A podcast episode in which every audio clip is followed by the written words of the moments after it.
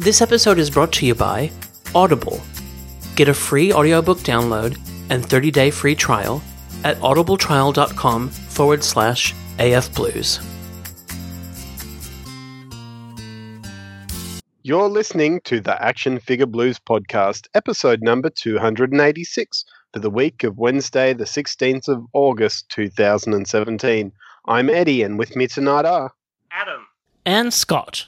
This episode is brought to you by Audible and ActionFigureBlues.com. Tonight, our toys of the week are the Hasbro Transformers Combiner Wars Optimus Prime, the SH Figuarts Vegeta, and DC Collectibles DC Designer Series Joker statue.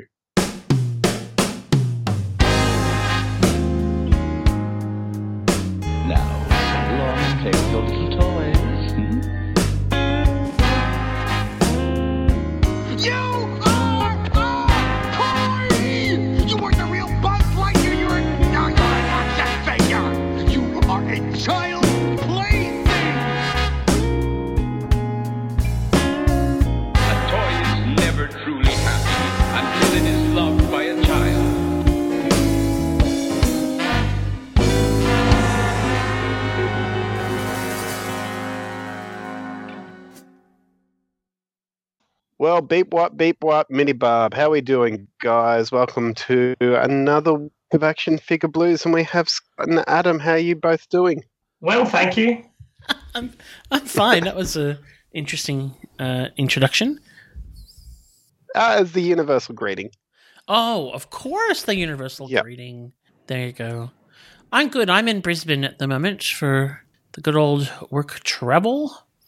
Um, wrestling with hotel Wi-Fi and all those super fun things. Ooh, very nice. Well, you've actually left the weather here. It was a beautiful day down in Victoria for the first time in ages today. I know. Yeah, yeah. I saw it. Well, actually, yesterday wasn't terrible. Um, I was in Victoria yesterday, and uh, we actually had some sunshine, and I wouldn't say warm, but enough to um get the be able to open up and actually air the house out a bit, which is nice. Yeah, I had the uh, fly screen doors um, open today, which was Very uh, good. been a long time. Hmm. Uh, Adam, how you doing? All right, I uh, I'm in my last week of tapering, or as I call it, doing sweet FA um, before a half marathon on Sunday. Um, so that should be fine. And yes, the weather has started warming up over here. Damn it!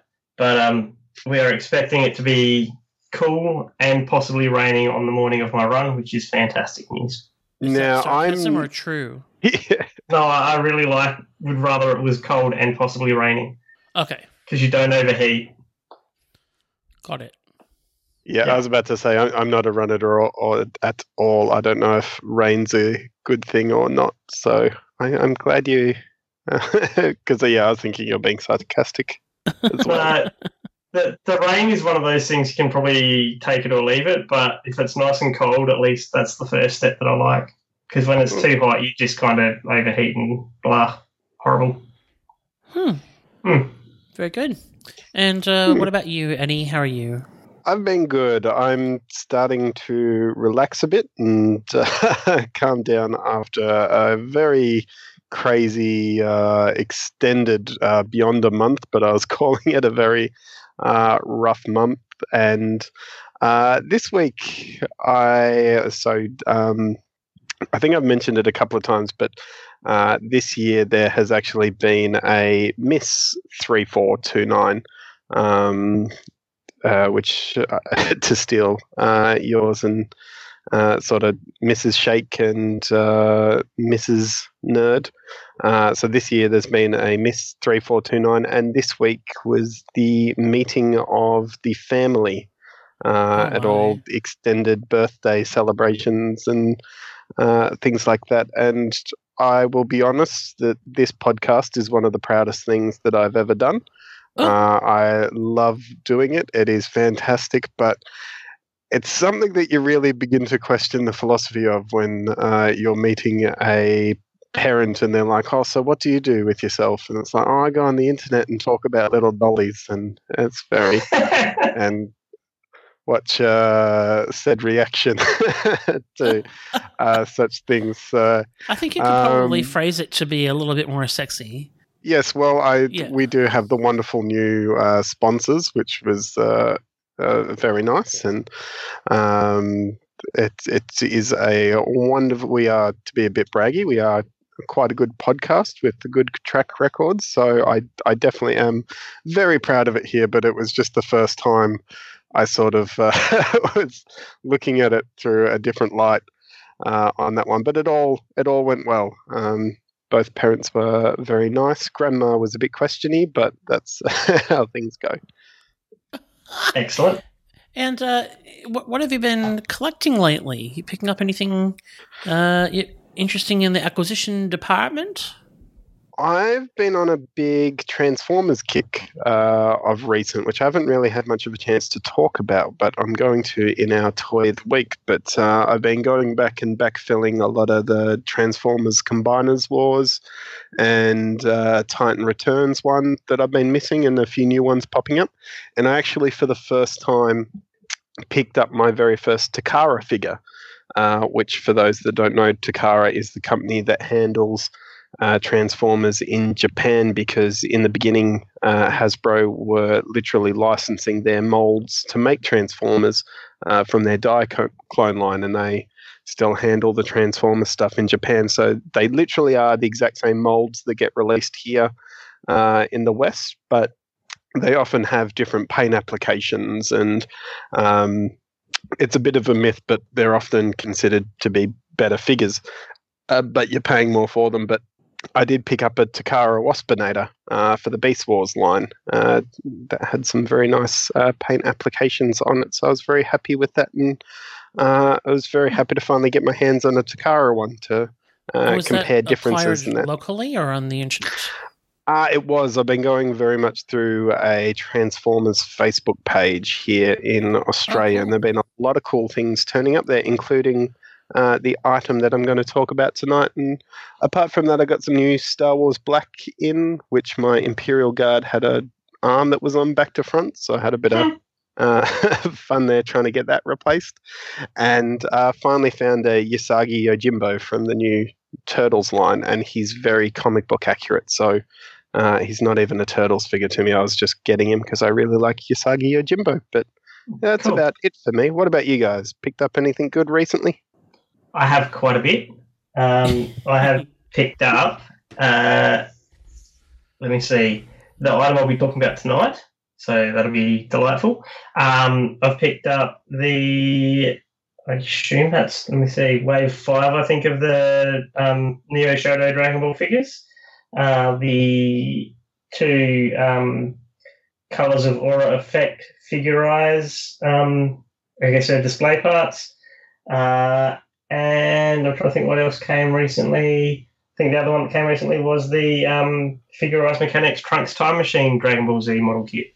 Goodness me. Very cool. Yep. I've So been I on will a- be busy. I've been on a DC uh, run. I got the uh, Artifacts Black Manta, um, which is lovely. I'll probably talk about that at some point.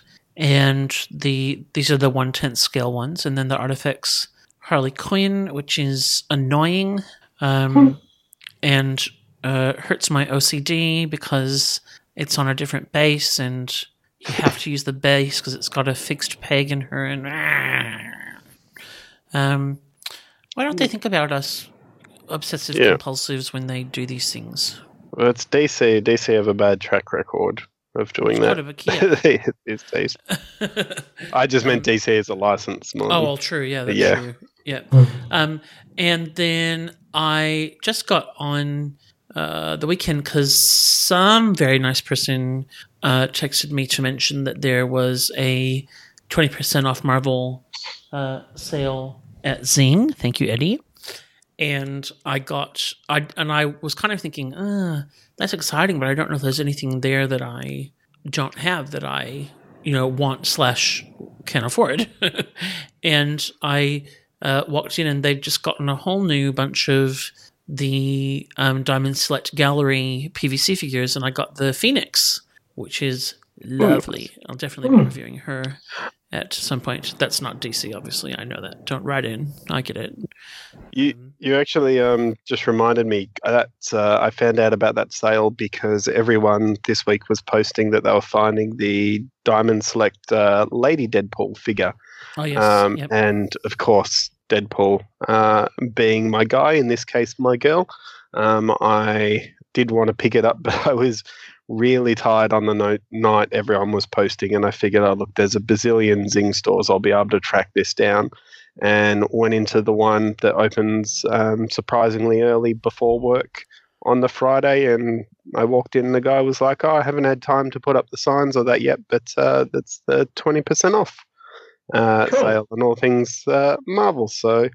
Uh, what you thought was going to cost 50 is going to cost you 40 so i was very happy it was 10 extra bucks in my pocket i wasn't planning on spending i'd walked up to the counter with uh, just expecting to spend 50 and posted it on uh, one of the local boards here, and uh, it seemed to get a good reaction. People were going uh, very big on it. People were buying like the Tony Stark replica helmet things and all that with twenty percent off, and and some people, yeah, really, like really took advantage of that twenty percent, which was good.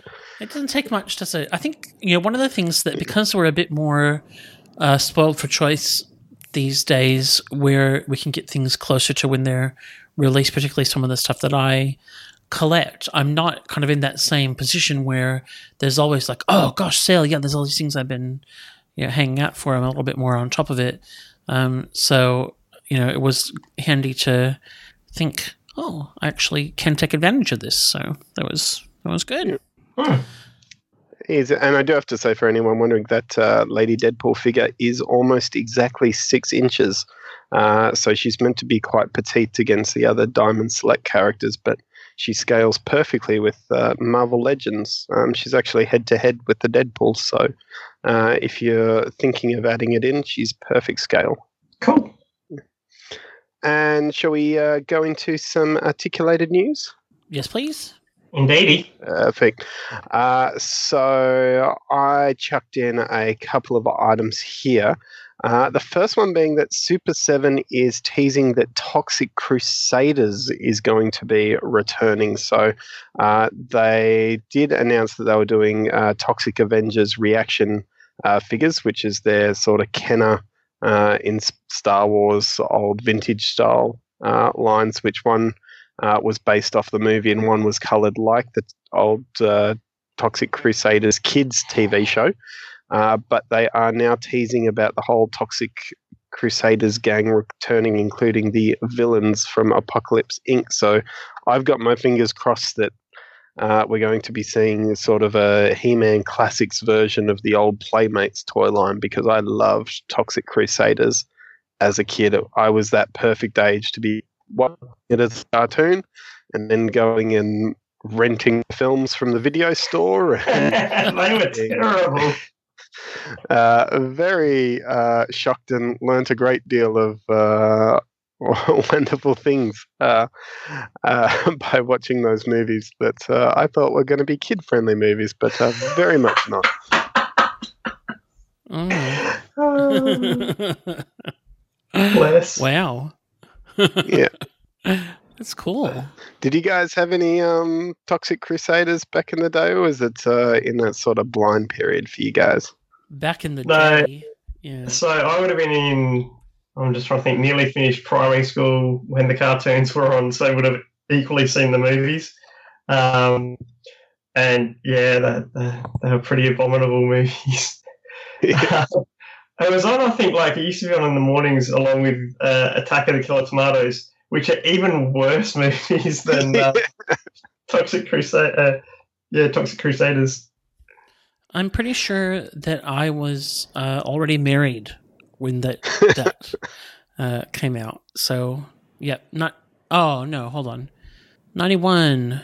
When did that start? Final episode ninety one. I'm confused. No, no, ninety one. Yeah, no, that that's the year I got married. So There we go. no, yeah, Wow. definitely not. Yeah. Well, there, um, it was the same teams that were working on the Ninja Turtle stuff, so it's that sort of great Ah, figures that just were like crazy, overly sculpted with all different pusses and slime and there was a character that you poured goo in the top of his head and it came out of his nose and he was called like No Zone because they were all sort of Captain Planet environmental themed and it was just br- like brilliant boys line. Like I'm kind of surprised it didn't really catch on more uh, that it did, but it was huge in my friend circle.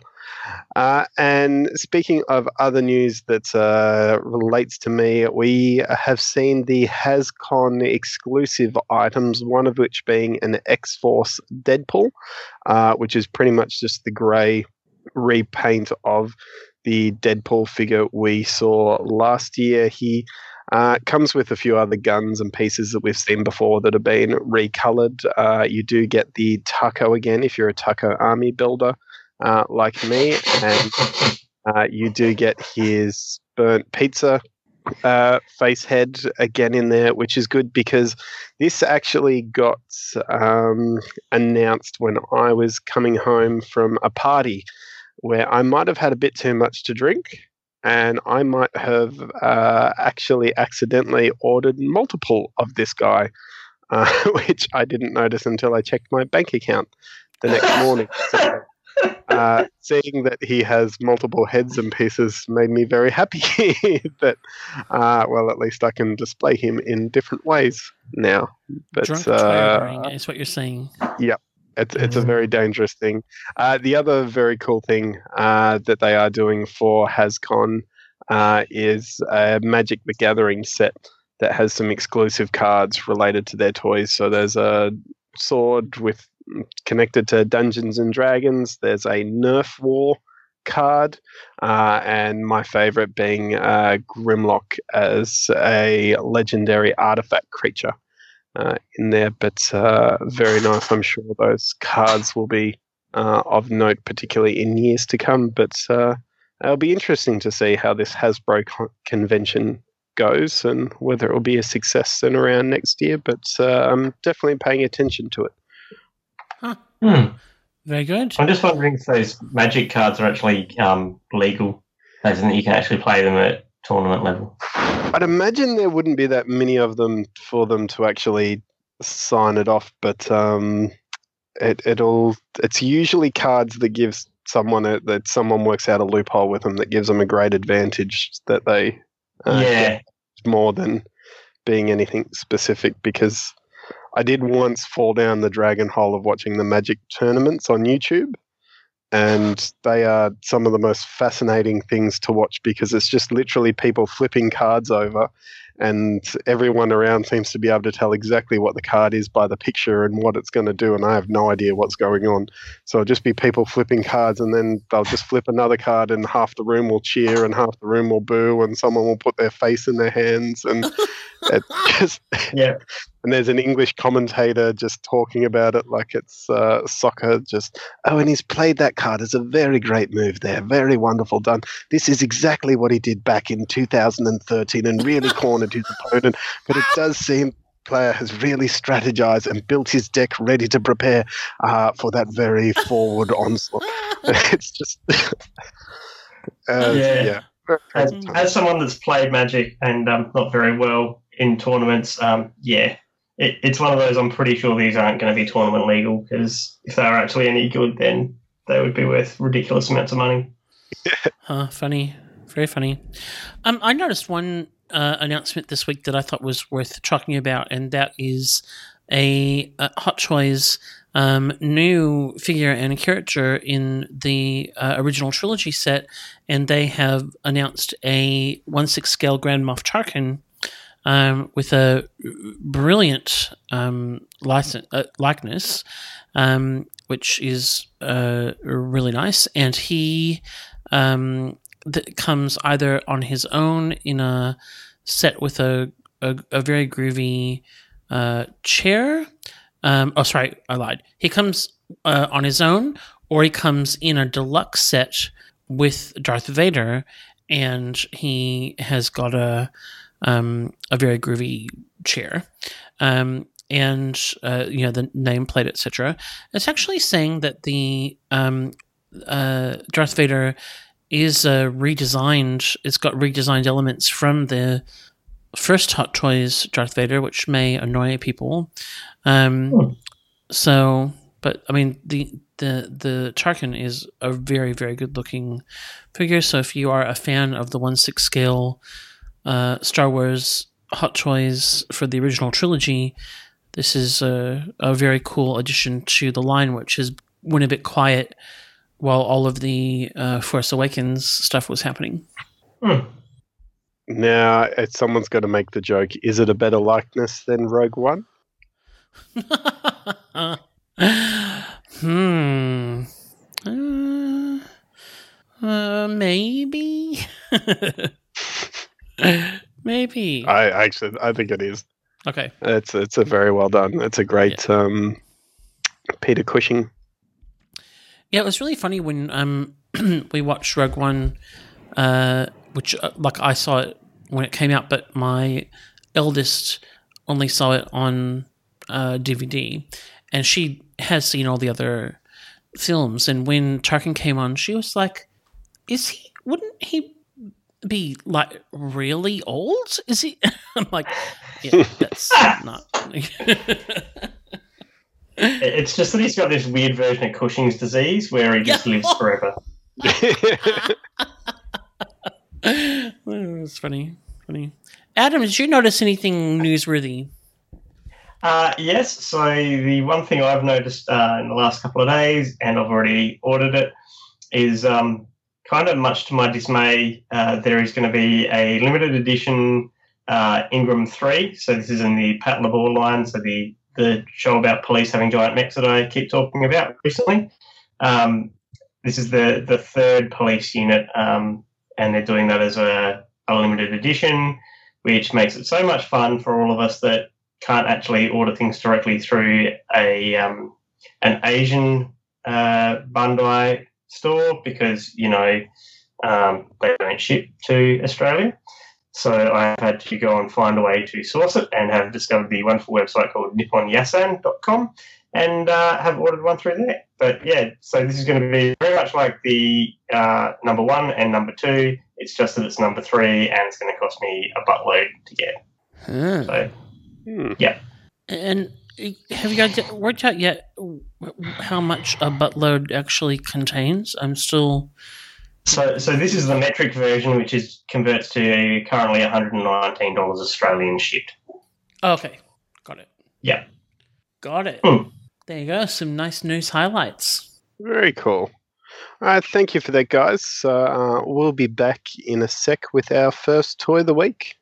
From the Black Hole Collection, it's Vincent space. and Captain Dan Holland. It's the Black Hole action figures, each sold separately.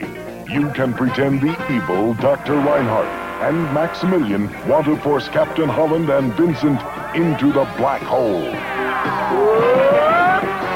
All clear, Captain. Other Black Hole action figures sold separately. Maximilian, Captain Holland, Vincent, and all Black Hole action figures sold separately by Mego.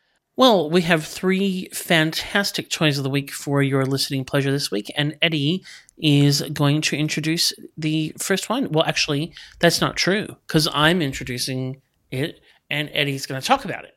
Yay, me! Yes, I will. Okay.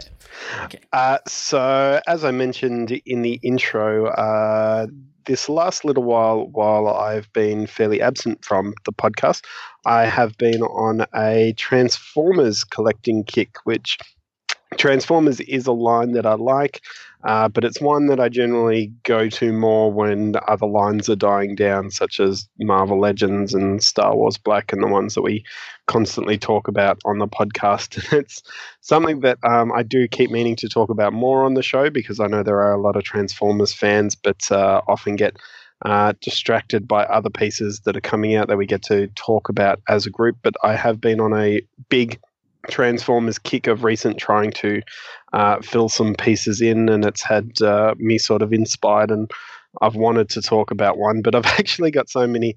Uh, I, it was a bit of a struggle to pick which one I wanted to talk about tonight. And I've ended up going uh, with this guy, which is the uh, Combiner Wars Optimus Prime. And the reason why I picked him uh, is because I found him a bit interesting. He was released back in 2015, uh, which uh, he was a bit of a controversial figure when he came out. People really didn't like him. He has a very flat chest and uh, he's got some issues with his hip ratchet joints, which uh, the ratchet pegs have a fair bit of distance for him. So uh, to stand him properly, he can often look like he's uh, fairly kind of bow legged and uh, very wide split stances. So people were not too happy with this figure. And uh, another big issue I should mention is that he is a Voyager class, so he's the middle uh, tier range. He's kind of comes in a box. They usually cost around fifty dollars Australian uh, when they're Voyagers. So he's the middle connector in a combiner figure, which was the gimmick uh, of Combiner Wars. Which in Transformers lore, Optimus hasn't really been a uh, combiner figure. He's combined with other characters in the past, but uh, never like a team of combiners forming together like Devastators. So that was just controversial in uh, the fandom by itself. But over time, uh, this guy's actually snuck around and become very popular, and a lot of people see this guy now as one of the better Optimus Prime figures that have uh, come out, and he's basically the best generic prime in recent years that you could just have and have on your shelf. And he's a guy who uh, turns into a truck and he's very G1 colors and uh, definitely carries that kind of G1 look uh, compared to ones like the Power Master Prime and that. So he's actually gaining a fair bit of following uh, here in the modern day than when he was released. And he was one that I didn't pick up because I was hearing such bad word of mouth and I did regret it uh, later on. So I was looking to pick him up, and he actually goes for a, fair bit of money these days. So uh, a lot of times online, you'll find him going for around three figures. Uh, but uh, I actually found uh, a seller who was asking um, retail for him on uh, the sort of local Australian Transformers Collector Club uh, sell page, and he'd uh, just posted, so I was able to get in there quite quickly and pick him up. And I got to say, I am very happy to finally have him in hands. And the other thing that was very cool about this one that I picked up, and the seller said it was the reason why he was selling it so cheap, but I actually uh, see it as an advantage, is this seller actually went and got uh, Repro, uh, Replo, ah, I'm going to struggle with the name here, Repro Label uh, Stickers, which is a company that does sticker sheets for Transformers to improve them and add extra details in. And the seller I brought it from actually had a really steady hand of a surgeon and applied all these micro stickers uh, all over the figure uh, that really bring him out and make him shine and give him a great uh, look to him and improve the figure a great deal. Uh, so I don't quite understand the seller's thinking in that having these stickers on him actually dropped him in quality, but uh, I actually think it improved him. And I'm not very good at applying stickers. Uh, so I've never really ordered a pack of repro labels uh, before, and I would not be able to do uh, some of these stickers that have gone on uh, in here and add all this detail in. Uh, so I was very happy to have him. so uh, in terms of the packaging, I didn't get this guy in box. He did come loose, obviously, because uh, they'd had the stickers applied, uh, but he would normally come in a box. Uh, then, kind of collector friendly, you could slide it out and you could take the figure out. Uh, you would have to cut a billion of those little tab T tabs that we just hate mm. here.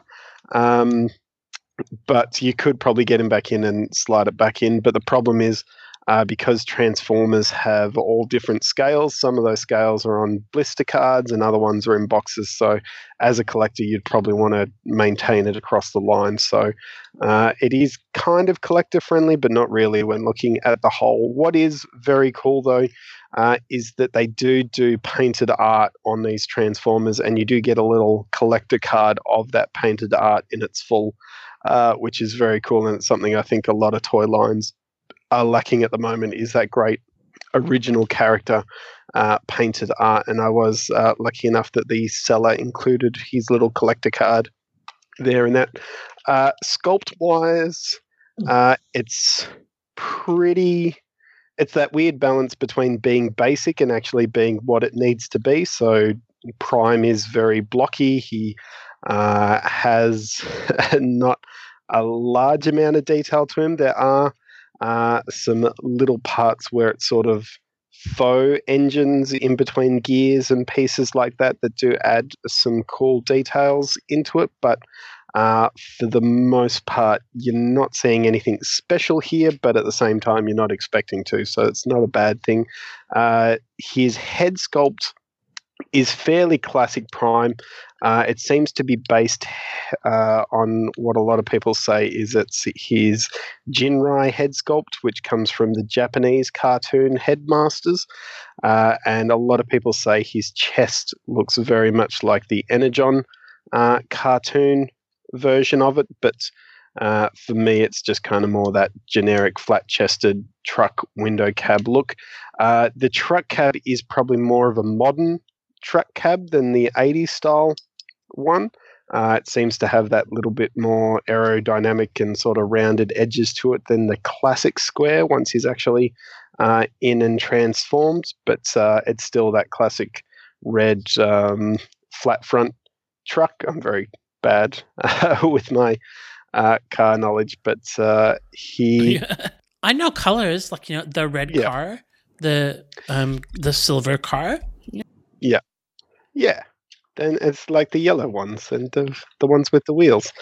Uh, but in terms of his transformation, uh, the sculpting is fantastic. And this is where I really like Transformers and I find them uh, unique and fascinating is just the engineering uh, that goes into transforming them. So uh, the front of his cab sort of splits in half and becomes his arms. The uh, back trolley part uh, becomes his kind of blue legs there.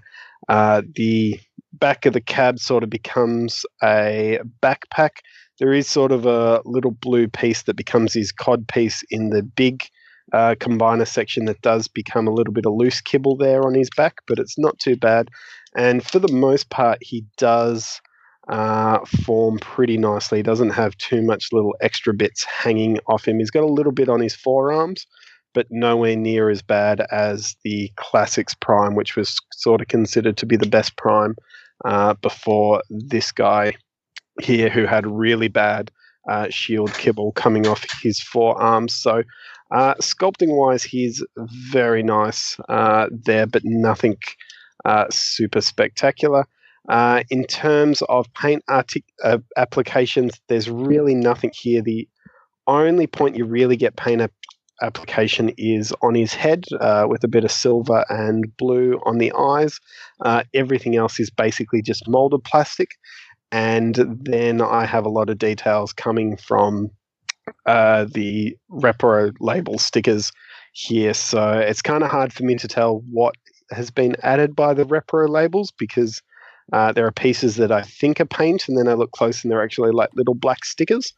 Uh, so I I got to give a lot of credit there, but I can't honestly tell you what is and what isn't really by uh, just looking at it uh, through here. But uh, with this set and this figure I'm talking about, uh, there are some really nice sticker details that really bring out Prime and make him shine. And there's even some bits that doesn't really come across in the photos I put on Facebook, but uh, there are stickers that have gone over grey pieces that are just silver stickers, so they add that bit of shine and metallicness to him, particularly in the ab area on his chest, uh, which is just fantastic.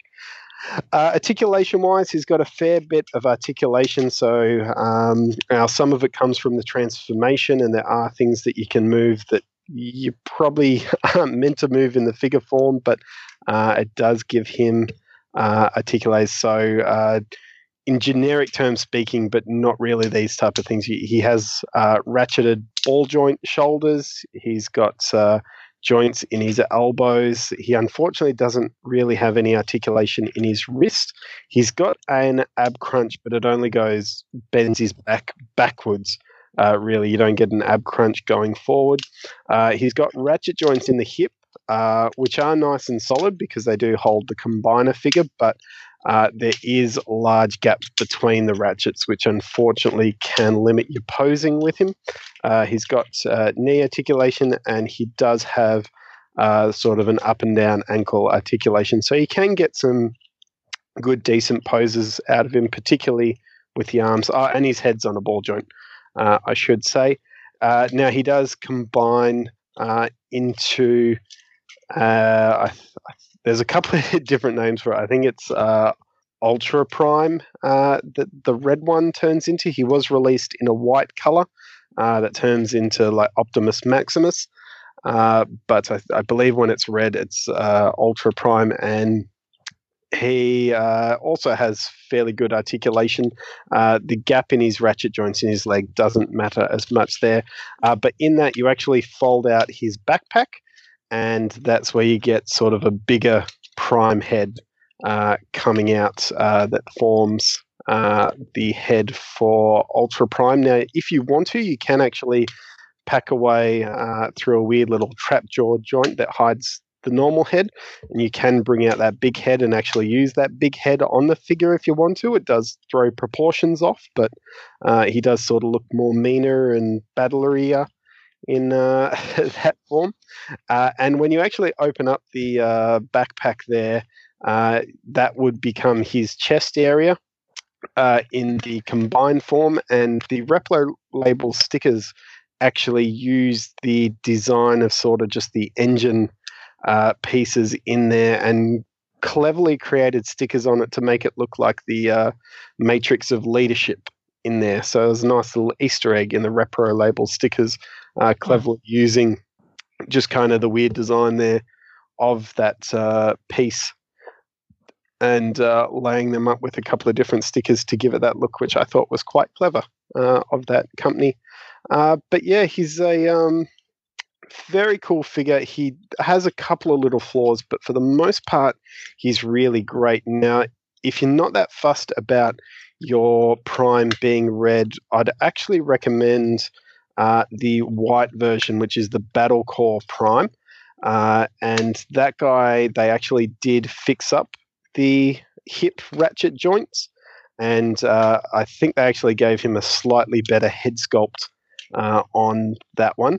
Uh, and that was actually the one that I got first and made me really want to go back and track this guy down because I actually did like that figure uh, a whole heap. And while I do still really like that one, the fact that they actually did improve the sculpt uh, there in the little flaws and listen to fans, I think uh, is a good deal. But for a lot of people, if you're going after a prime, you're going to want him to be red and blue, uh, and that's this guy here. So. Uh, if you are after a prime for your shelf, this guy definitely does make a great one. I, I even forgot to talk about uh, one of the cool things that I really like is that his gun uh, is the classic ion cannon with the weird sort of pyramid triangle at the back, which is very classic Prime, but uh, is often lacking from a lot of Prime toys. And there's another kind of engine rifle, and they both can combine together and become the gun uh, for Ultra Prime. Uh, so having that classic gun as well goes a long way in making this guy a very iconic uh, Prime and a great Prime uh, for your shelf. So. In terms of dolly ratings, I think I got to give this guy a uh, eight and a half out of ten. Uh, the, just because the issues are some big issues, but uh, really he is uh, pretty damn uh, close uh, to being a great Transformer figure. So I think eight and a half is fair. Hmm, cool. So, um, you've taught me a new thing tonight, um, which is what kibble is, because you were saying kibble a couple times, and I was thinking, is that an Eddieism or is that a thing? And then I Googled it and it's a thing. Yeah. So for, for So- other people like me that are sitting there going, "What the hell is Kibble?" Do you want to actually explain what it is? So, kibble is a transformer toy term, but it could be applied to um, other toy lines where you have, say, a transforming robot and uh, he'll transform, but say a back piece of the car door is actually sticking out of his shoulders and doesn't really form into the humanoid body. Uh, that's kind of a kibble piece where it's just those extra pieces that are hanging off a figure uh, once they've formed or had some action feature happen. Yeah, very good. Hmm. Very good. Well, thank you very much for that. Any Adam, did you have any color commentary to add to that one? So I, I always find it fascinating, right? Because back when I was a kid, we actually had all the G1 stuff. How do these compare in terms of in terms of for most people compared to a G1? I know they've redone some of the G1 um, re-releases and stuff like that. It's it's very weird because the G1 ones really weren't that articulated. Um, so often that's the big thing is um, finally getting articulated, posable uh, action figures of uh, their action figures.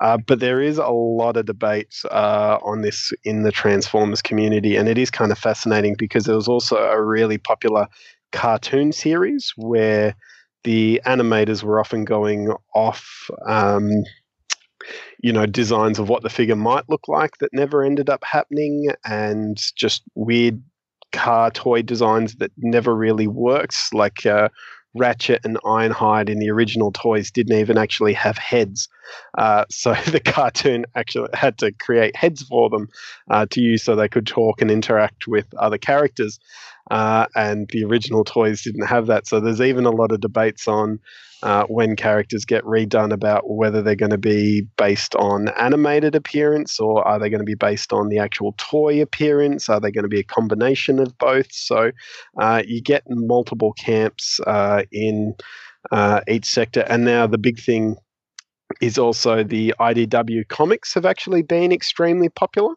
Mhm. and they've been taking a lot of designs from IDW. So ones such as the Generation Springer and uh, Drift have been based off uh, the IDW comics even more so than their classic toy designs. And there are people who are really like that, and then there are other people who really hate it because it's not the toy design or the cartoon uh, design. So it's actually fairly interesting because there hasn't really been a complete run of either.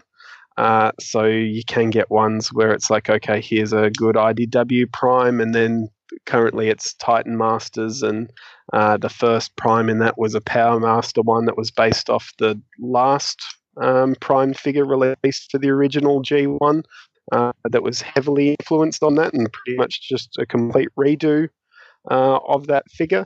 Uh, so there are um, nods to the toys, but that's not always the case. Okay, cool. Very good.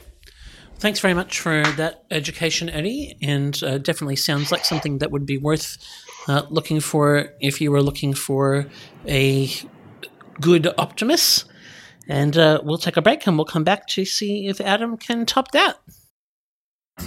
If you like listening to podcasts, then there's a good chance you'd enjoy audiobooks as well.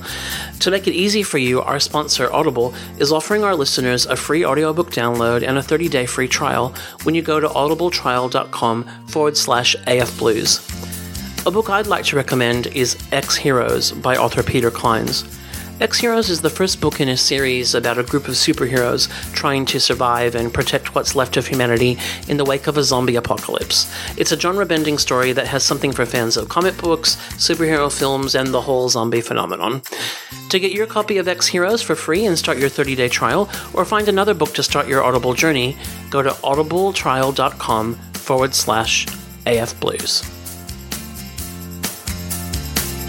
And now it's time for our second toy of the week. And with that is Adam doing one of his classic pieces, uh, a Dragon Ball Z figure art. So take it away, Adam.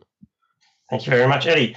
So this week I'm talking about uh, one of the the new re-release Dragon Ball Z items.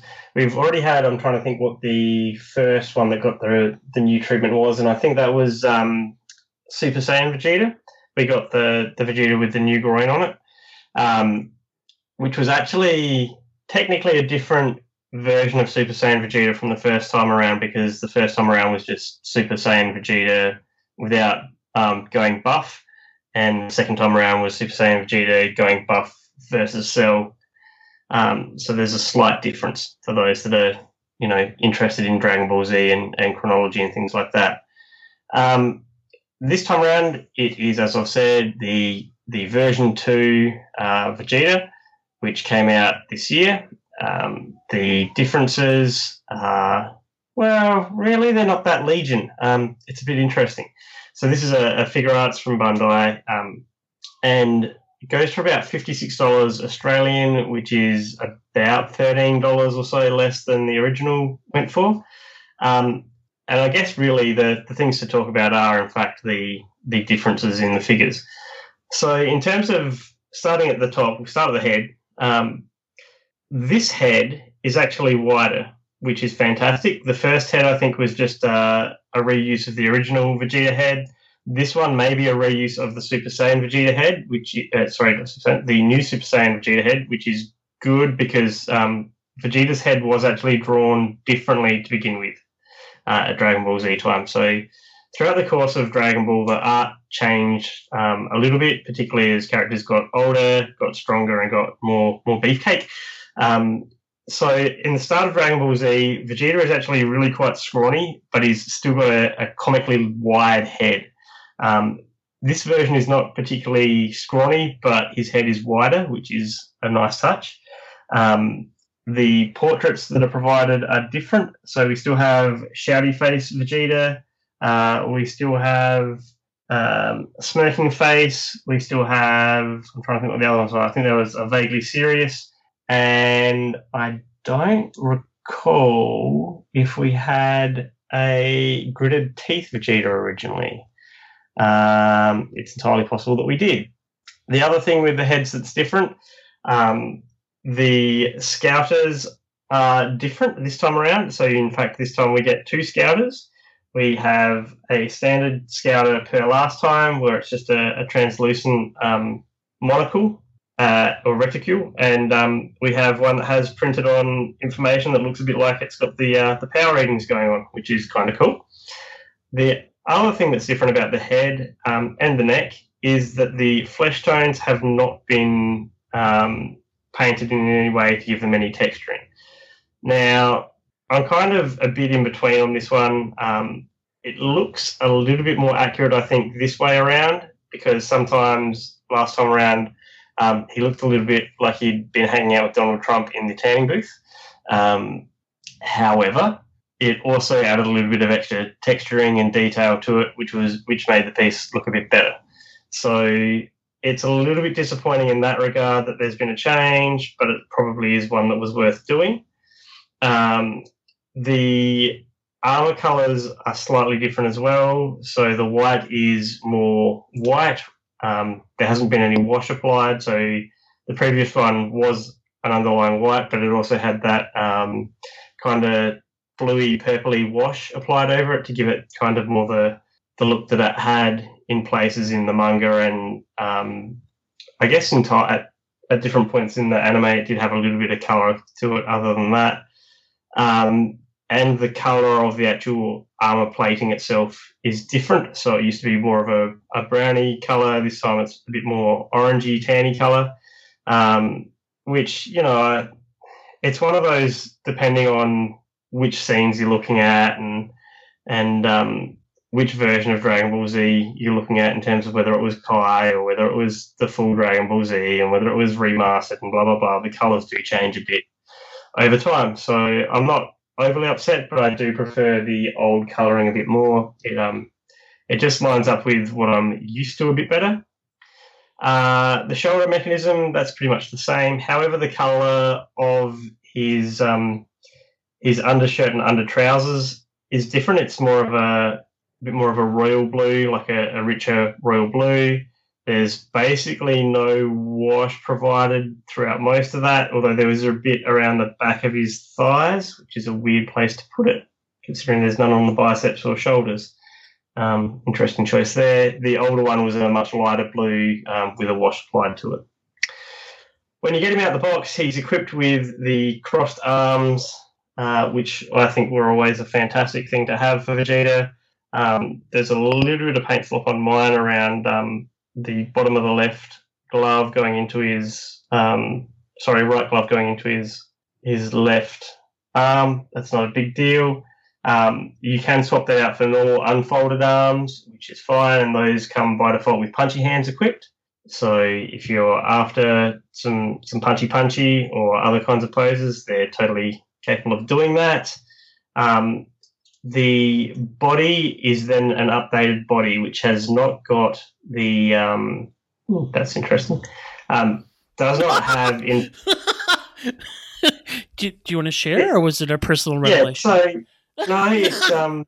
I'm just looking at the paint differences, and I think there are actually some some molding and paint differences as well. As so, this one now has an uh, a mid body waist articulation crunch thing. So, um, not just at the hips, but actually like an ab crunch type deal.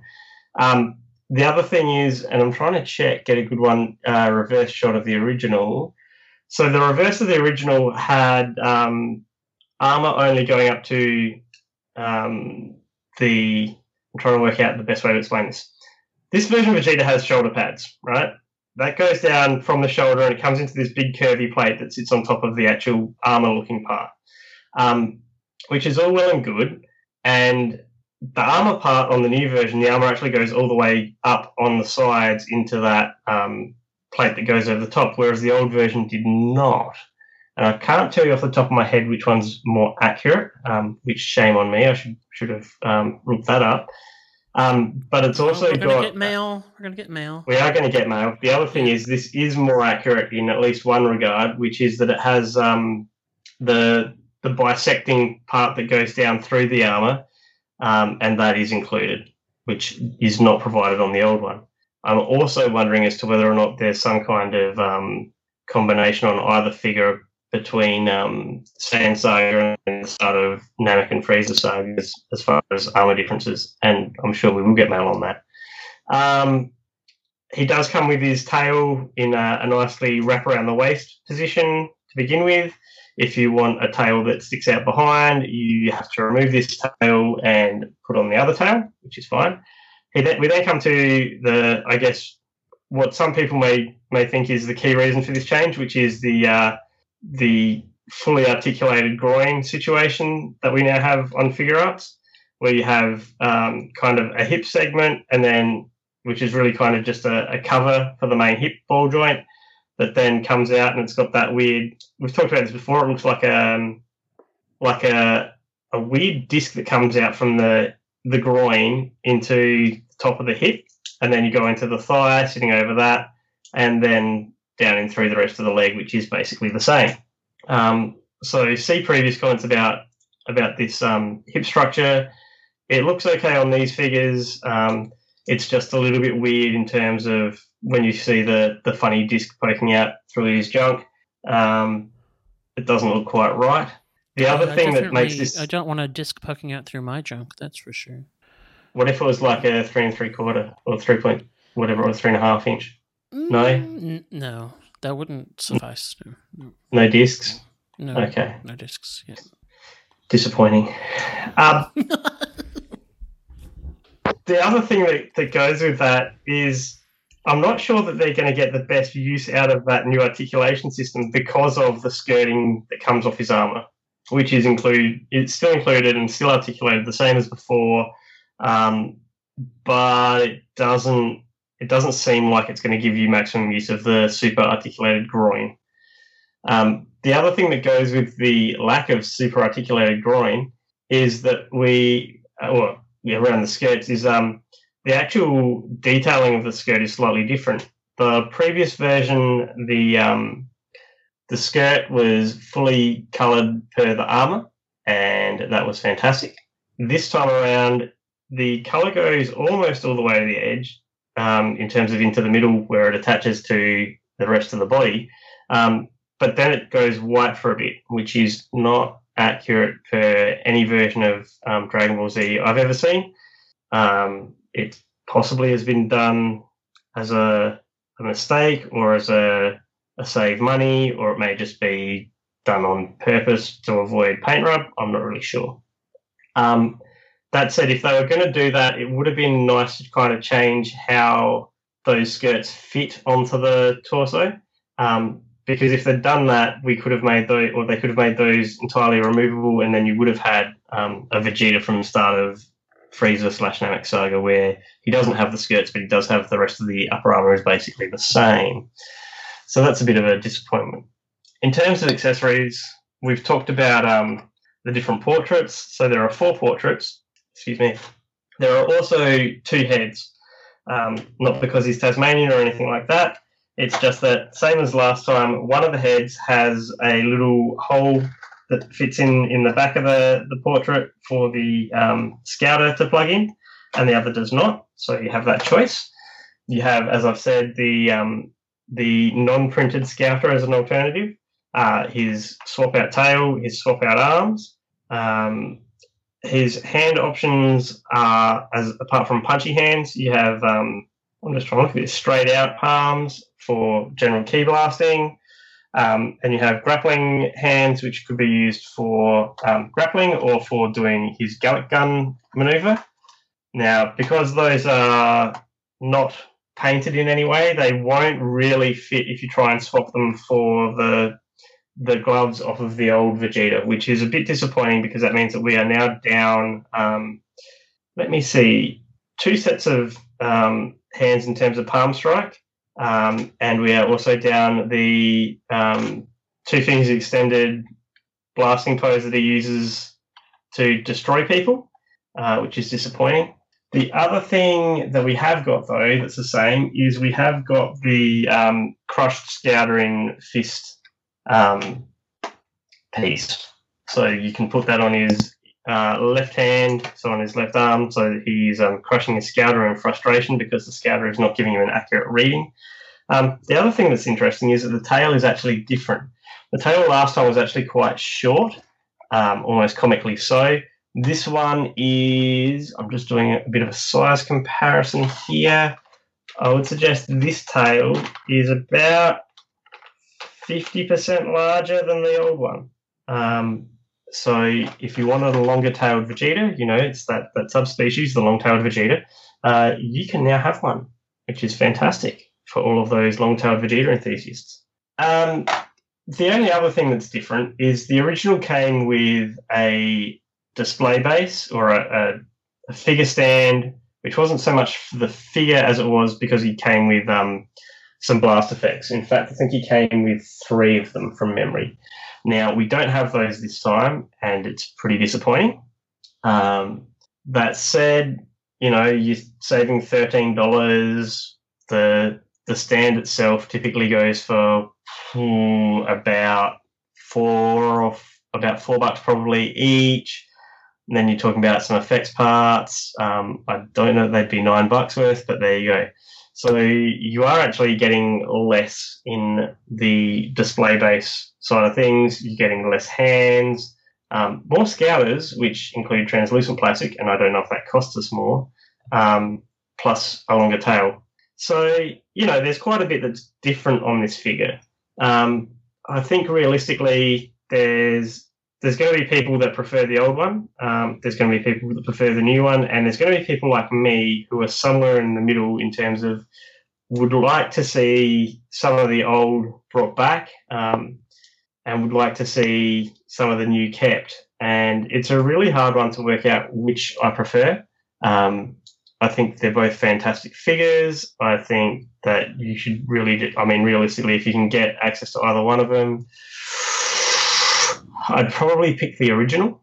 Um, if you can't get access to both and you can only access the new one, then by all means, it's a fantastic figure.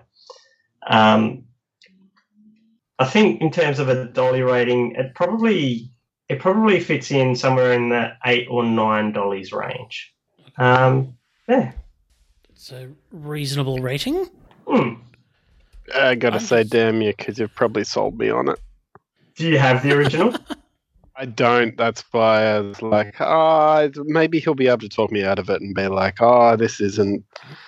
it's no good. like Don't buy it. original, Ah, yeah. ah. Yeah. pay pay through the nose on eBay for the original, and uh, you need to pay like three times the price.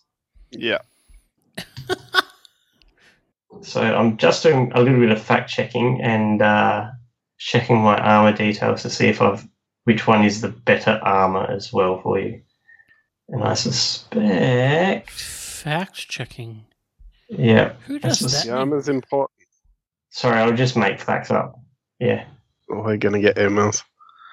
Uh, I think you'll find this one has the more technically correct armor in terms of the back. Mm, So there you go. nice. Uh, well, if there's no further questions, we'll uh, jump through for our next uh, toy of the week. Indeed. If your collecting addiction is a hard itch to scratch, then you might like a bit of insurance that you always have some new goodies on the horizon. Loot Crate is the world's favorite subscription box service, and they're currently offering AFB listeners 10% off any of their flexible subscription plans. Every Loot Crate includes exclusive apparel and collectible items built around a theme, and there are so many theme crates to choose from, whether you're into a more general pop culture or gaming theme, or you have a more specific interest. To save 10% on any new subscription, go to trylootcrate.com forward slash afblues and enter the promo code BREACH10.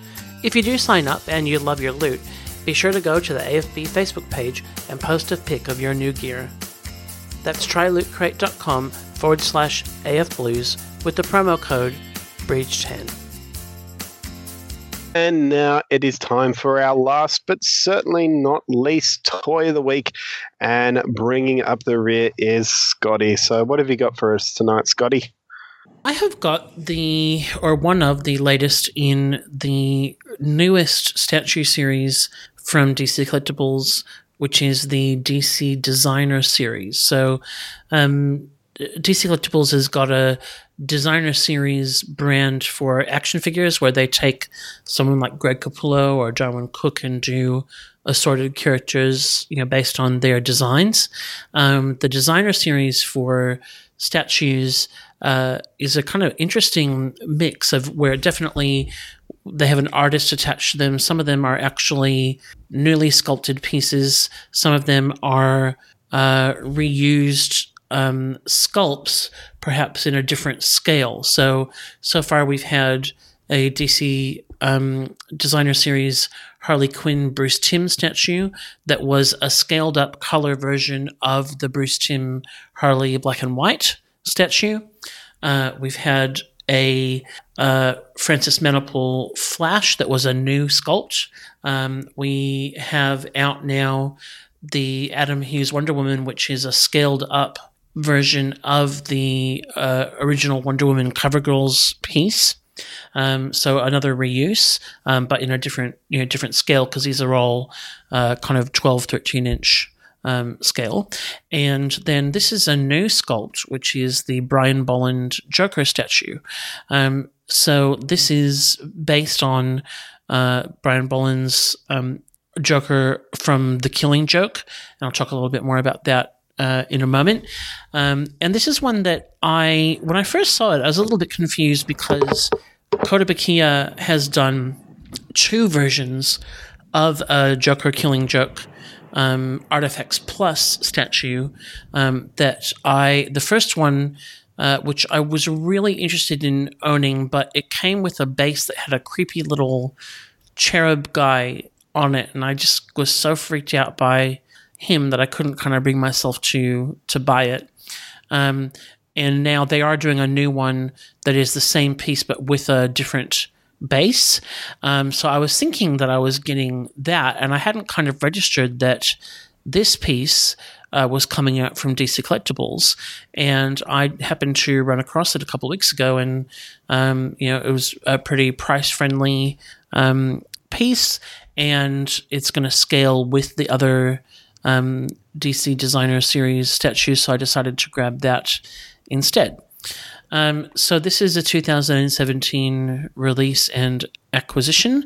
Um, it is packaging wise in a relatively standard um, DC Collectibles uh, statue box with uh, you know, basically white background and pictures of the piece, and then pictures of upcoming uh, pieces as well. Um, and it, of course, is based on the artwork of Brian Bolland, and it is sculpted by a sculptor called David Gerard, who has done uh, some previous work for DC Collectibles and also some stuff for XM Studios, uh, etc. I don't. I'm not aware that I own a previous piece of his, um, so I think this may be a a first. Um, so this is a, a, really nicely done piece. One of the things which I'm actually really enjoying about this DC designer um, statue series is that it's taking um, DC collectibles back to a point um, where they're doing a larger scale of statue than they've done for a while. If you go back to kind of some of the early DC Direct statues, they were in this kind of one six, you know, twelve inch um, scale, and they've done a lot of uh, yeah, for, for quite a while now, they've been working in a smaller statue scale, and these are more of a you know kind of Bowen Designs type um, scale, which they you know they're a little bit more um, uh, noticeable and and good looking on the shelf, and it's a scale that I really like. So, um, you know, it remains to be seen whether or not this actually builds into anything that kind of hangs together because they're so artist specific. Um, if you're not familiar with the Killing Joke, where have you been? Um, but you know, basically, this is the really iconic Batman story where Bat, uh, Joker, you know, ends up um, spoilers, old, old, old spoilers, um, doing terrible things to Commissioner Gordon and Barbara Gordon, and uh, shooting Barbara and causing her to be paralyzed, and changing from Batgirl to Oracle until, of course, it all got undone. Um, and so the the Joker holding a camera thing is all referencing that um, you know th- that kind of key part of the story where he does mean things to them and then takes horrible photos of it and it's all pretty terrible. Um, there's actually a lot of sculpting work in this because um, the Joker is wearing his purple trench coat, and so there's a lot of drapery uh, here, and it is really nicely done. Um, you know, the collar, the um, drapery in the uh, kind of folds of his arms where he's holding the the um, camera, and then the back of the jacket is really impressive, and the um, uh, straps of the jacket, which are loose and kind of hang at the back, are obviously separate pieces that have been kind of glued on. And they are, I mean, I wouldn't want to put them to a pressure test, but they are slightly flexible. Um, and uh, they, they really, I think, add something to just kind of the whole feel of it being those you know pieces that are kind of hanging out um, a little bit the, the, kind of belt of the the jacket that's um, undone um, the bases so far of these, most of these DC designer pieces do have the character name on it, and you know that we have issues with that on this podcast um, because we know who we're collecting. Thank you very much. Um, so this this may or may not annoy you, um, but it just seems to be a thing. So we have to uh, kind of deal. Um, the the face sculpt is really nicely done. It's got that kind of you know interesting um, mix of obviously the Bolland um, uh, artwork, but then I also um, look at this and really see a lot of the kind of Tim Bruckner inspired Joker in terms of yeah, I think th- this is a, a look that um, he has really taken and incorporated into a lot of the Joker work that he does, which I find is very, um, oh, what's the right word? Really noticeably his whenever I see that sort of Joker. So that is, you know, that's interesting. Um, paint wise, uh, the quality of the paint is beautiful. It's really, really nicely done.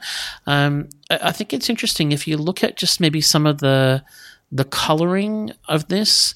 Um, it's actually uh, this depending on how kind of um, faithful or passionate you are about the the Killing Joke. Um, the back in like oh, I want to say the late late two thousands, um, Brian Bolland re recolored this. So I don't think that he was the original colorist. And help me out here. Now, John Higgins was the original colorist. Thank you, Google. Um, and then uh, 2008, they did a deluxe edition, and Bolland recolored over his own uh, pencils. And when he did, it was a slightly more muted palette from the original. Um, so it was a little bit darker um, as opposed to the original version that was a little bit brighter. And this one would definitely kind of be, uh, to me, is based more on the the recolored um, palette. So it's a bit darker um, and a little bit more muted. But then the the his tan hat is a little bit lighter um, than the the recolored than, than the original. Um, so that that you may not notice that at all, or maybe you hadn't noticed it until I pointed out to you. Now I've ruined it for you. Um, who knows? Uh, but that's just something that I think is worth kind of you know pointing out. It doesn't bother me at all. Um, but look, this is this is a brilliant piece. I, I'm really uh, interested in what um, DC is going to you know do with this line. Uh, unfortunately, um, you know that they seem to have a, a, bit of a short attention span when it comes to a lot of their uh, lines where we get kind of the same characters in it and then it dies and then they go to something else. Um, if this does turn into something that becomes a bit more of a um, you know a, a line of DC characters in the one scale um, that are because you know a lot of what DC Collectibles is doing at the moment is more um, you know their own branded stuff like bombshells etc um, like of their their property rather than actually comic accurate stuff and if this is something that we um, can get um, and get some iconic versions of uh, a number of characters then I think it's going to be worth watching so I like it. Um, I have to give it 10 out of 10 dollies. I've got absolutely no complaints about it. I think it's a really lovely piece.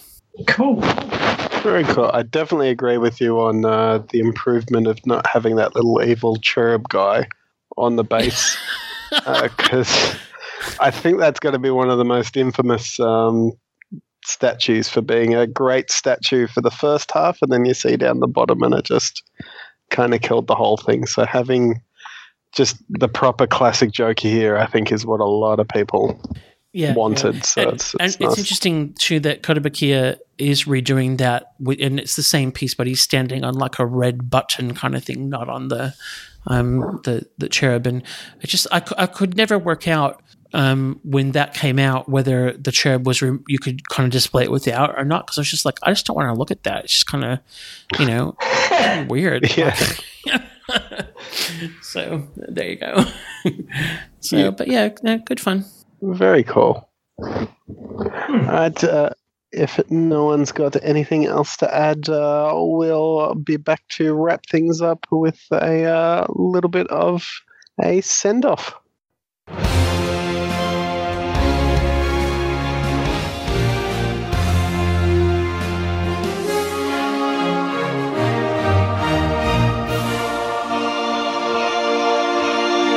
Before we finish off, we have some feedback from our listeners to share with you. If you'd like to hear your questions, comments, or suggestions on future episodes, email us at podcast at actionfigureblues.com and you may just hear it read out on the show. And uh, Scotty, you have a piece of feedback for us tonight, so over to you. I do. So we had a lovely little guest spot from our friend Peter from Canada on last week's show, sharing a collecting story. And um, Eddie gave him a little shout out on Twitter to say thanks. And he said, Always glad to contribute to my favorite podcast. The week isn't complete without AF Blues. And we want to say, Aw, thanks. Yeah. You're, you're also Thank you, from Canada. Yeah. Yeah. Uh, and I'm sorry, probably various emails and Facebook things that I have not had a chance to compile before this uh, recording, but we shall certainly uh, refer back to them on future episodes. Well, actually, I do have one little personal note too. Um, it's not a big one. I actually found this a few weeks ago, but uh, wasn't around to mention it. But if anyone uh, messages me on Twitter and doesn't get a response or gets a weird response, I've actually found out there is another Eddie AFB on Twitter who is posting about geeky things, uh, but is not me. Uh, so uh, make sure if you, yeah.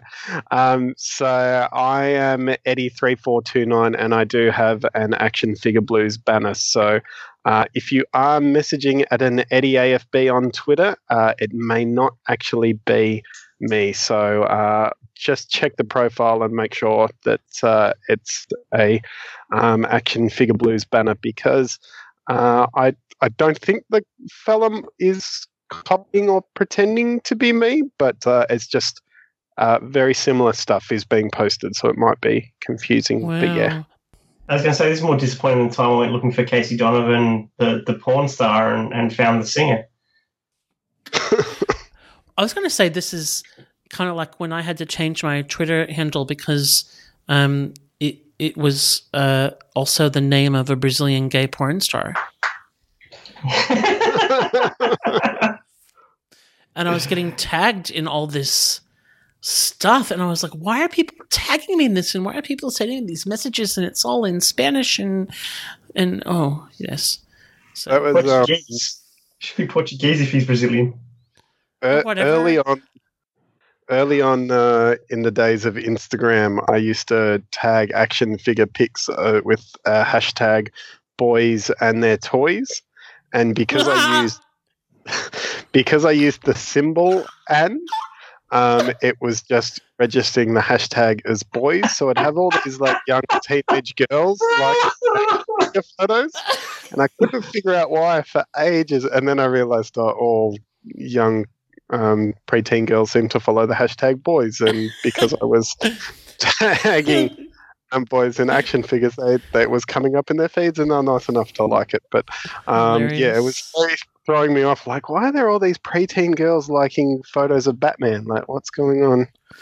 But yeah, Once, Yeah, we go. Uh, when my eldest was in early primary school, she had this dumb, you know, school assignment where she had to do something about a, a body of water, like you know, choose your favorite body of water, and then um, do all these things around it. And we chose the place that we used to go um, for our um, holidays. And we, my wife was on the computer, and I was just kind of chalking, you know, in the background. And she was saying, "Okay, so what is the now? We need to um, get a picture of, you know, the trees that are around this body of water, and what is it? Oh, it's the black butt." And then she's going, "Okay, Google black butt." And before I could go, no, I I hear, "Oh dear."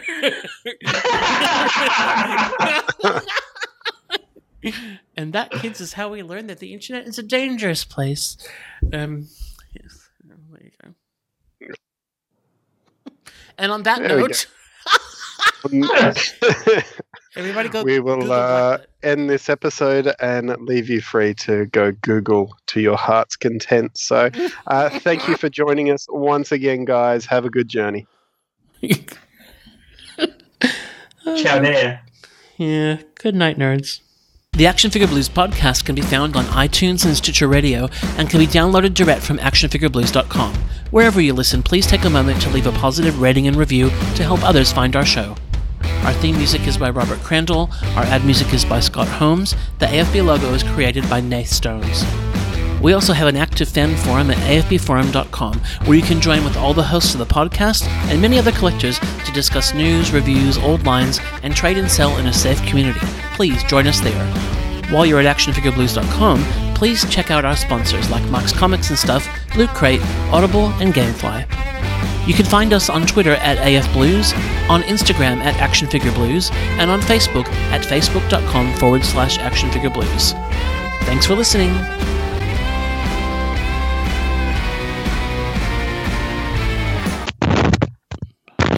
Lord. Eddie, did you just fall over and roll on the ground? No, that was me. I'm still through all this.